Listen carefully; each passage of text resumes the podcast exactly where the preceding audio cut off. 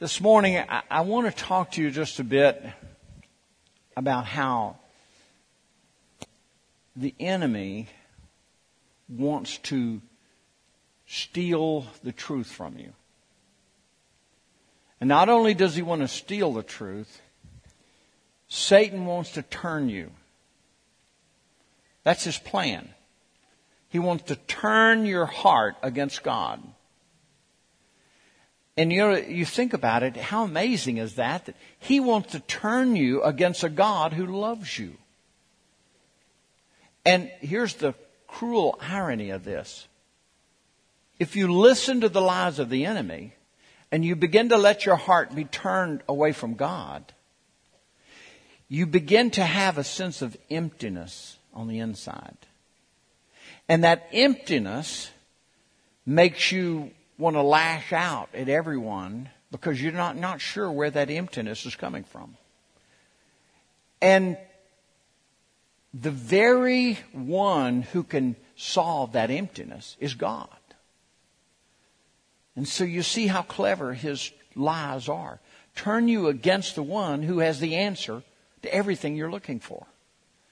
And as a result, we have millions of people around the world who are empty, angry, and bitter and resentful at God because of this emptiness that they're not sure where it came from. And God is the only one who can fill their deepest need. How insidious is that trick, that lie of the enemy? And this morning, we're going to look at another incident, another occurrence as the children of Israel are coming out of Egypt. You remember last week they camped at Rephidim and there was no water there. And God had a plan and a purpose and a lesson he wanted to teach them. Well, the lesson we're going to look at this morning, they're still camped at Rephidim. And something happened. It's a battle. But it's a battle like no other battle in the Bible. It includes ingredients and things happening that didn't happen in any other battle. And we see something going on that seemingly does not make any sense. It's the strangest thing you've ever seen. And whenever there's something strange going on in the Bible, that's a good sign. God is sending us a message. He's telling us something. If we will listen, open our ears, open our heart, and say, God, what are you saying to us?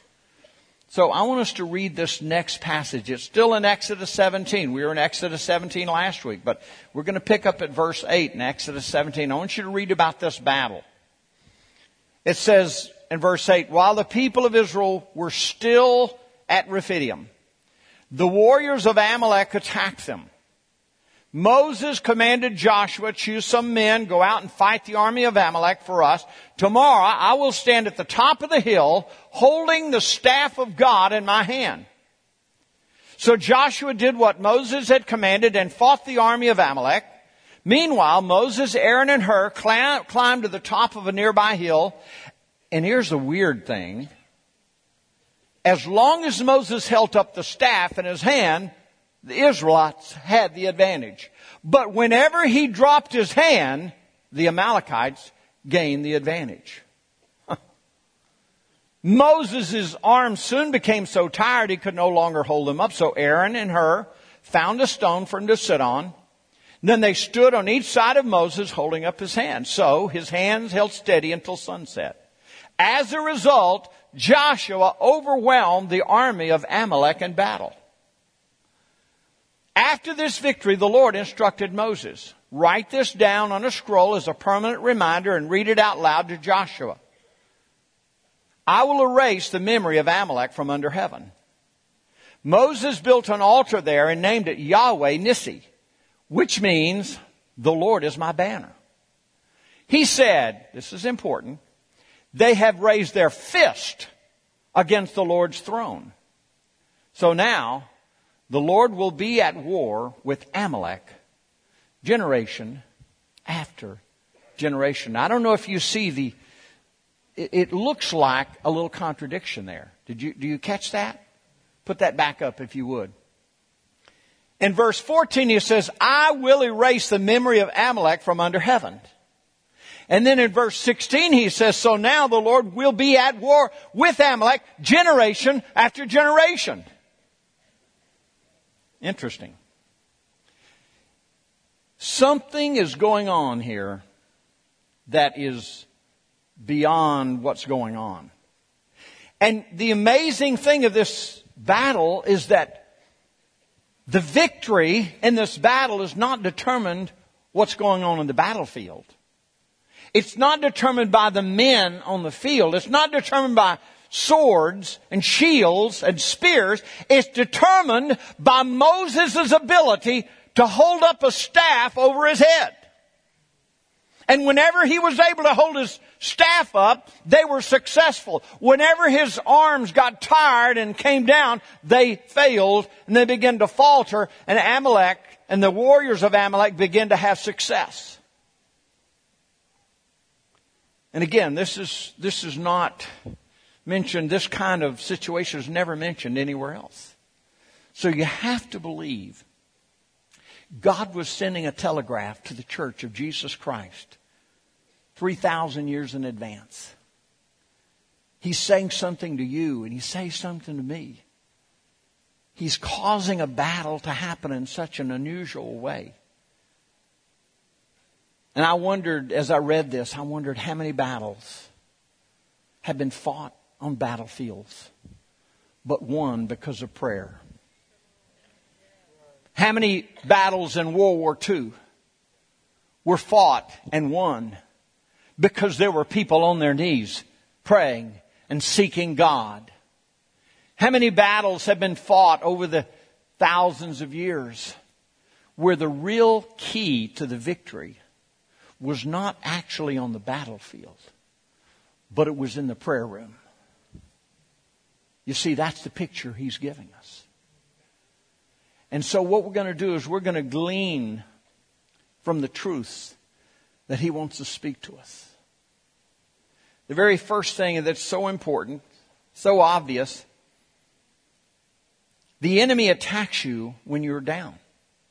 Now, in order to see this, you, you really, you have to know more than what Exodus 17 says. You've got to look at the, a mention of the same battle but now it's given, it gives us a little more facts. It's, it's found in Numbers chapter 25. Let's look at this. Numbers 25, it says, Never forget what the Amalekites did to you as they came out of Egypt. They attacked you when you were exhausted and weary, and they struck down those who were straggling where? Behind. They had no fear of God. Therefore, when the Lord your God has given you rest from all your enemies and the land he is giving you as a special possession, you must destroy the Amalekites and erase their memory from under heaven. Never, ever, ever forget this. And it was so important. Remember, he said, write this down on a tablet in stone and never forget it. Read this to Joshua, but don't ever forget this truth about how God was going to be at war with Amalek forever. Did you notice how Amalek fought? It is a picture of Satan himself. Because when does the enemy attack you? He attacks you when you're down. He attacks you when you're weary. And he doesn't come up front. He attacks from behind. He catches. Now who would have been straggling behind? It would have been the women and the children and the weak and the discouraged, those who had given up, those who were straggling behind because they couldn't keep up. And that is a picture of Satan himself. And God is trying to say you need to be careful because the enemy will kick you when you least expect it. Do not expect the enemy to fight fair. When you're at your weakest point, that's when he wants to hit you the hardest. Why? Because he wants to demoralize you to the point that you will give up. you see what we're finding and the reason it looks like a contradiction. Where in one place God says, I'm going to wipe out the memory of Amalek forever. And then just a few verses later, he says, I'm going to be at war with Amalek and his people from generation to generation. And God is still at war with Amalek. In just a few minutes, I'm going to show you a, a, an amazingly clear picture of who Amalek was and why God says what he does about Amalek. Because on the surface you think, man, why is he so angry at Amalek? what is really going on? It's a spirit.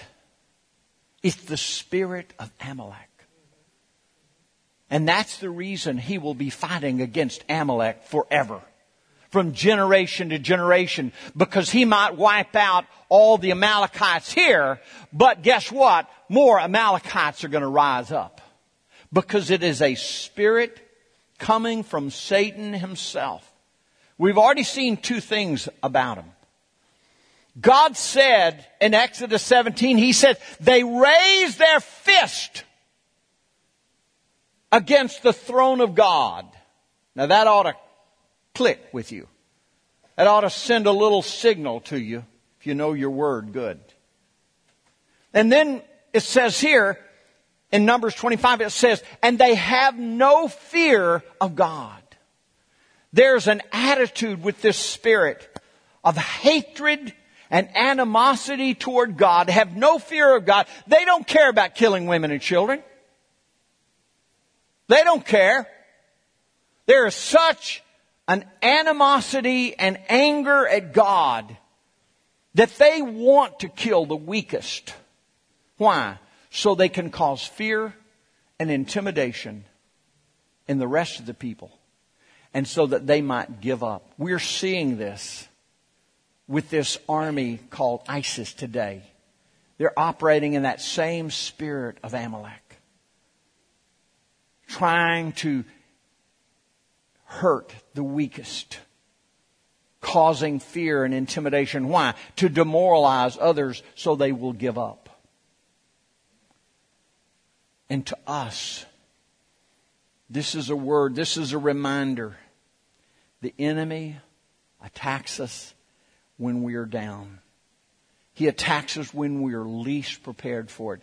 So, what does 1 Peter 5 8 say? It says, stay alert. Watch out for your great enemy, the devil. He prowls around looking like, looking around like a roaring lion, seeking or looking for someone to devour. That's the enemy. He's looking for someone who has become weak, discouraged, down, depressed, straggling behind, that's who he's looking for. Because he doesn't fight fair. The second thing that I think is pretty important here, leadership needs help in their battle against the enemy. Do you see that here? Pretty amazing. You know, you think about it, it says to take the staff. And so I brought out, brought out my trusty staff. And, uh, sturdy. And he said, take this staff. Now it's interesting. The first three lessons, remember the piece of wood in the first, in the first study, you, they threw that piece of wood in there, which stood for the cross, and it turned the water from bitter to sweet. Remember? And then in each succeeding one, the staff, the piece of wood, is a symbol of the cross. And so now again today, he says, Moses, go up on top of that hill. And he says, I want you to raise that thing. And as long as you will hold that up, the enemy is defeated. And if you begin to wa- waver, begins to come down, all of a sudden, you begin to fail. What a picture of how we cannot do this on our own. You need help. And I want to tell you, this is not just a word to leadership. This is a, this is a word to every one of us. There's nobody here that can do it on their own. You need help. I want to say thank God for the body of Christ that we have people who will stand beside us, who will help us. And I thought about it. I thought, you know, what it was like to raise your hand and keep, and I, I don't know how heavy that staff was, but you know, it's probably pretty sturdy. After a while, your hands get tired. And so you notice what he says he did? I need an Aaron and a Hur. One was a basketball player and the other was a golfer.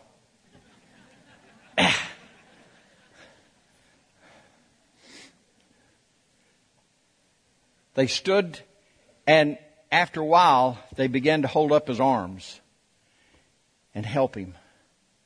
And now, oh, this is light now. This is easy. And as long as they held his hands up, he kept that rod up. And it was a sign and a signal. And I want to tell you, this is a picture of how we need one another. This is a picture of how you need to lift up leadership. Thank you, Aaron. Hur. I'm not sure which is which.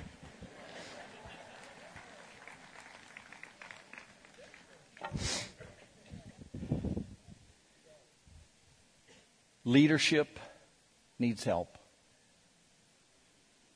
God works through authority. Everybody understand that? Important verse, Romans 13, verse 1. Everyone must submit to the governing authorities, for all authority comes from God, and those in positions of authority have been placed there by God. Didn't say authority was always right. Didn't say authority you know, didn't make mistakes. But he said the positions of authority are ordained by God. God works through authority. Satan works through anarchy. And that is what is trying to rise up in our nation today, is anarchy. Every kind of foolishness and rebellion, rebellion against all authority is trying to raise up. God says He works through authority. And so I want to encourage you be a person of God who lifts up people in authority. But beyond that, be a person who lifts up your brother, your sister. We need each other. If there was ever a picture of how we needed one another, this is a great picture of it. We can't make it on our own. Third thing, and I want to talk just a minute about who is Amalek. This is not only fascinating to me, but it's important to understand what's really going on here. And that is, who is Amalek? Uh, let's look back again. Let's look at verse 16 again, back to Exodus 17, 16. They have raised their fist against the Lord's throne. So now the Lord will be at war with Amalek from generation to generation. Did you, you find it a little interesting that it's the raised fist? Did you notice how many of those today are raising their fist? It's a sign of defiance of authority. Where God's people have their hands raised in worship. While those who are of the spirit of Amalek have the fist raised. Now that should say something. I want you to look back at Isaiah chapter 14. Isaiah chapter 14, verse 12. How you are fallen from heaven, O Lucifer, son of the morning, how you are cut down to the ground, you have weakened the nation. For you have said in your heart, I will ascend into heaven. I will exalt my throne above the stars of God. I will also sit on the mount of the congregation on the farther sides of the north. I will ascend above the heights of the cloud. I will be like the Most High. Lucifer himself, who then was renamed to be Satan, has this same spirit of Amalek. Amalek was the grandson of Esau. Who was Esau? He was the one that sold his birthright for a bowl of gumbo. Well, red beans and rice or something. But his unwillingness to think that inheritance was important was his way of saying, I don't care about God. I don't care about God's anointing. I don't care about God's blessing. I can do it on my own. It's that spirit of independence that says, I don't need God. Interesting. The name of Amalek's father was, what was it? Wow. It's the same guy that cursed and made fun of Job. Eliphaz. There we go. The same guy. Now, probably wasn't the same one, but it had the same name. So probably some somewhere was was a descendant of Eliphaz. But he was the one who made fun of Job after he lost everything. And then interestingly, look at if you would to 1 Samuel chapter 30. No, no, jump back. 1 Samuel 15. Let's look at that first in 1 Samuel 15 verse 1, 2, and 3. He says, One day Samuel said to Saul, It was the Lord who told me to anoint you as king of his people, Israel. Now listen to this message from heaven. This is what the Lord of heaven's armies has declared. I have decided to settle accounts with the nation of Amalek for opposing Israel when they came out of Egypt. Now go and completely destroy the entire Amalekite nation men, women, children, babies, cattle, sheep, goats, camels, and donkeys. And I know that sounds tough. That's pretty tough. But you have to realize God was settling a score with that spirit of Amalek, even to all the descendants. Because Amalek was a picture and a symbol of all that was against God. You all might also remember the Amalekites in 1 Samuel uh, chapter 30. 1 Samuel chapter 30, also 1 through 4. Three days later, when David and his men arrived home at their town of Ziklag, they found that the Amalekites had made a raid into the Negev and Ziklag. They had crushed Ziklag and burned it to the ground. They had carried off the women and the children and everyone else, but without killing anyone. When David and his men saw the ruins and realized what had happened to their families, they wept until they could weep no more. So let's just, just see. When did the Amalekites attack Ziklag? After David and his men were gone. After the warriors were gone. So who did they attack? They attacked the women and the children. Again, it's a spirit. It is an attitude that says they don't care for God. They don't care about fighting a fair battle. They don't want to fight the greatest warriors of David. They want to wait for David to leave, and then they're going to come in and take everything, burn their camp, and take their women and children. And if you remember the story here, remember what happened? It says the men who followed David began to talk about stoning David to death. They began to talk about rebelling against David because he had led them into battle and they had lost all their family. And I love what it says then. It says David went and he encouraged himself in the Lord. You know, there are times you just need to encourage yourself in the Lord. When the enemy comes in and takes all you have, when the enemy comes in like a flood, when the enemy comes in and attacks you and, and just hits you when you're down, there are times that we need to encourage ourselves in the Lord. Because other people won't encourage you or there's no one around to encourage you. You need to encourage yourself in the Lord. How did he do that? David was a worshiper. I believe he began to sing and worship God. I begin, he believed, I believe that he began to play that harp and sing and worship God. He began to encourage himself in the Lord and remind himself, God is faithful. God is faithful. And then he did something. He says he sought the Lord and said, Lord, what do you want me to do? Now I love, I love the way God is. He's right to the point. Go get him, man. What are you doing here? Go! And you will get everyone. And so David walked out, told his men, said, guys, let's go. We're going to go, we're going to get them. And God says we're going to recover everyone. And they pursued them.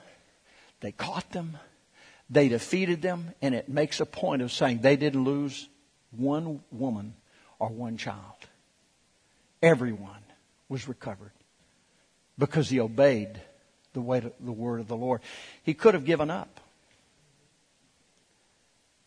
Is that a picture? What God is saying to us? Do not let the enemy steal you blind. Encourage yourself in the Lord. And now the next part is probably the most powerful part. And it, it's kind of interesting because it begins to show us what was, what was the staff? What did it stand for? The fourth thing I want us to see here, and that is Jesus is the banner we raise against the enemy. Jesus is the banner we raise against the enemy. Do you see the two things that he told him? He said, first of all, write it this down. I'm going to be at war with Amalek forever. But then he said, I'm going to name this place Jehovah Nissi. The Lord is my banner. Do you see what God was saying? That rod that has always been a picture of the cross, that rod instantly became a symbol of lifting up as a banner. And God says, the Lord is my banner. I love it. I love it. God is my banner. The Lord is my banner. Name this place the Lord is my banner. He was sending a message to us, the church, telling us, Jesus. When you lift up the name of Jesus, folks, we have victory over the enemy.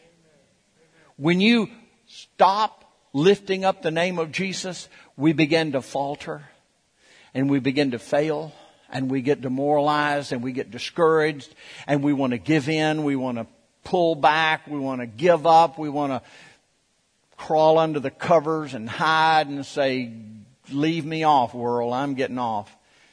But God wants you to lift high the banner, the name of Jesus. And even we see a picture of this in Isaiah. Beautiful picture. Isaiah 59. This is, we're going to read this. It says, So shall they fear the name of the Lord from the west and his glory from the rising of the sun. When the enemy comes in like a flood, the Spirit of the Lord will lift up a standard or a banner against him. And you say, okay, what is the banner? Verse 20. Look at verse 20. The Redeemer will come to Zion and to those who turn from transgression and Jacob. In other words, the banner is the one that will cause people to turn from their transgression. The banner is Jesus. The banner has always been Jesus. And when Moses lifted up that staff, it was a picture of you and I lifting up the name of Jesus, exalting the name of Jesus over every battle. And the thing that I see here that's so important, this was not a one time lifting up the name of Jesus.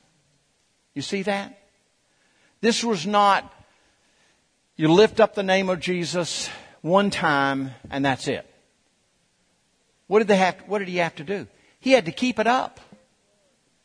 That was a picture to you and I.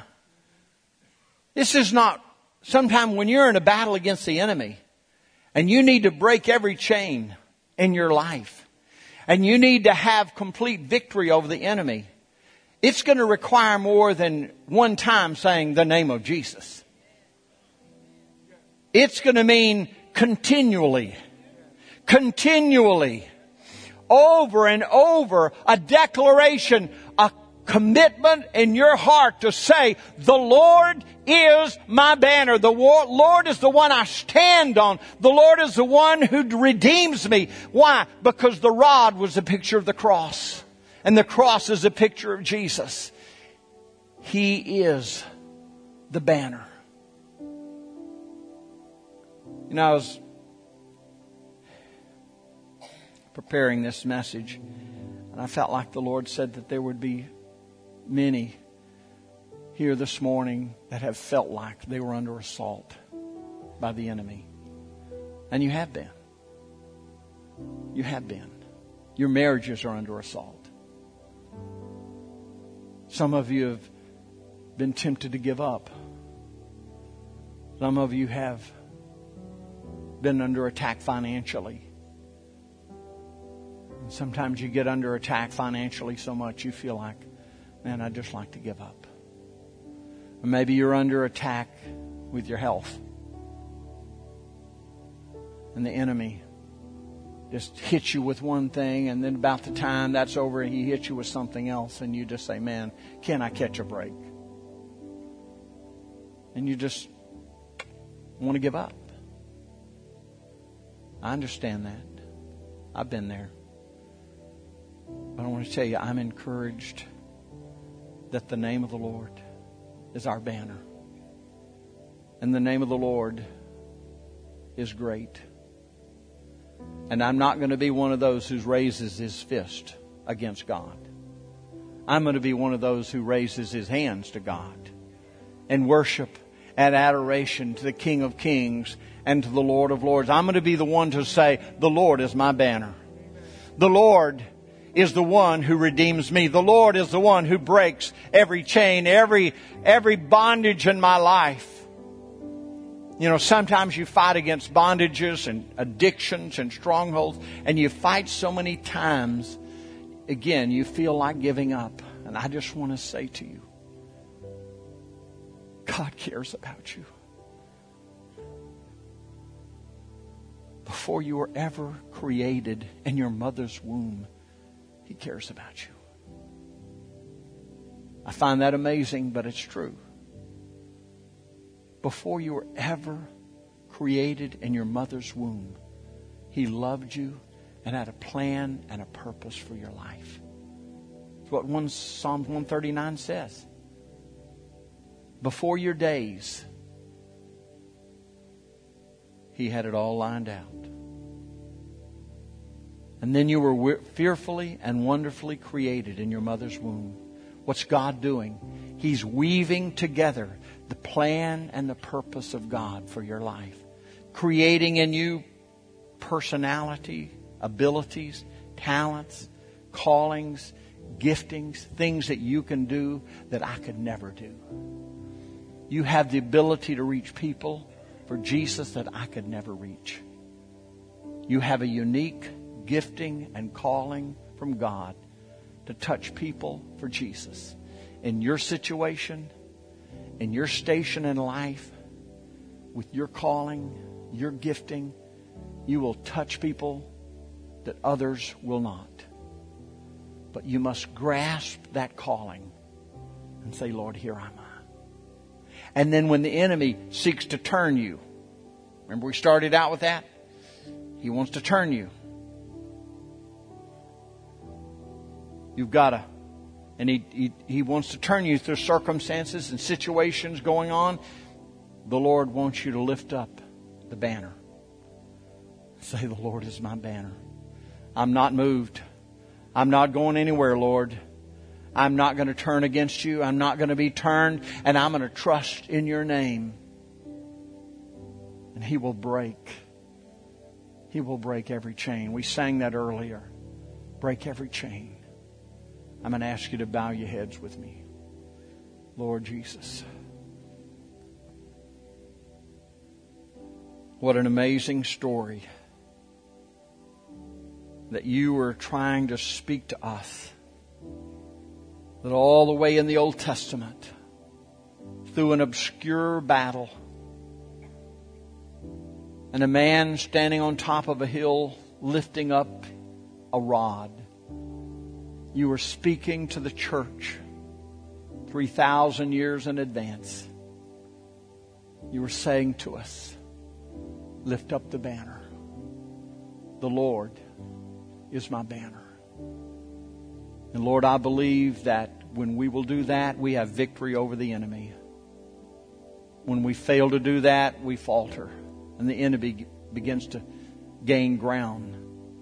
Lord, I pray that spiritually, mentally, and emotionally, and physically, Lord, we would be able to continually lift up the name of Jesus. And that when we get weak, and we see somebody beginning to falter, Lord, we'd go to their side, hold up their arm, and say, Here, let me help you. Let me lift you up. Let me help you. I know you're, you're faltering. I know you're weak. You're having a hard time. Let me help you. Lord, help the church be that way. Help us, Lord. I pray for every individual here today that's felt discouraged, depressed, weak. Lord, I pray for individuals here this morning that feel like the enemy has been assaulting them. And I thank you, Lord, for reminding them today that you want to be our banner. Thank you, Lord. Amen. I'm going to ask you to do this. I'm going to ask you, if you would, if, if you would join me this morning, if you feel like you've been under assault, if you feel like the enemy has just been doing a number on you and you have felt that discouragement and weakness, and you would join with me and corporately just lift up the name of Jesus, we're going to believe God to break those chains. Would you make your way down to the front? Everybody else just stand up. I, I feel like the Lord just, just said He wanted to break those things in our life that the enemy has been on the attack. If you would just come down to the front, we're just going to corporately pray and agree on the name of Jesus being lifted up in our life. Would you come? Would you join with me? And say, I, I want to I want to lift up the name of Jesus. I want Jesus to be my banner today. I need him to be my banner. I need him to break every bondage, every addiction, every trial, every battle. Worship team, we're going to sing this. Let's sing this. There is power Yes. in the name, Name of Jesus. There is power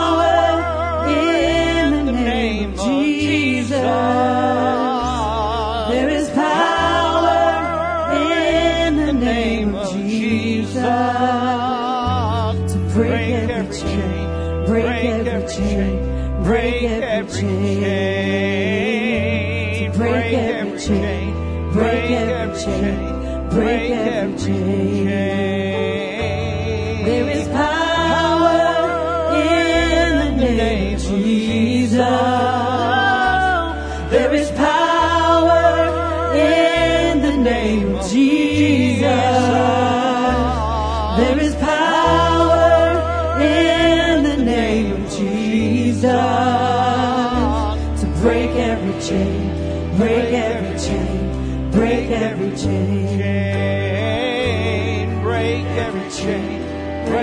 every chain, break every chain. Before we pray, before we lift up the name of Jesus corporately, I just want to say this. The Spirit of the Lord knows the battles that you are fighting. They are not hidden from the Lord your God. He is not unaware of the battles that you have faced. And the Lord wants you to know that He is for you and not against you. that He will fulfill the destiny of your life. He has called you and He will redeem you if you will continually keep up the name of Jesus in your life. The Lord says, I will give you victory. Thank you, Lord. I'm going to ask you if you would. I'm going to raise the staff. You raise your hands. Today, our hands are a symbol of the banner. The banner of the name of Jesus. All over this room, whether you're at the front or you're out there in the congregation, I invite you, encourage you today, lift up the banner, lift up your hands, declare with me, Heavenly Father, I lift up the name of Jesus. The name of Jesus will always be my banner. Lord Jesus, break every bondage that the enemy seeks to work in my life. Satan, you will not be successful. The Lord is my banner. The Lord is my help. The Lord is my strength. I will not fail. I will not walk away. The Lord is my banner. Thank you, Lord. Break every chain, every bondage in the name of Jesus. Thank you, Lord, for helping me and strengthening me in the name of Jesus. Amen. Amen. In the name of Jesus.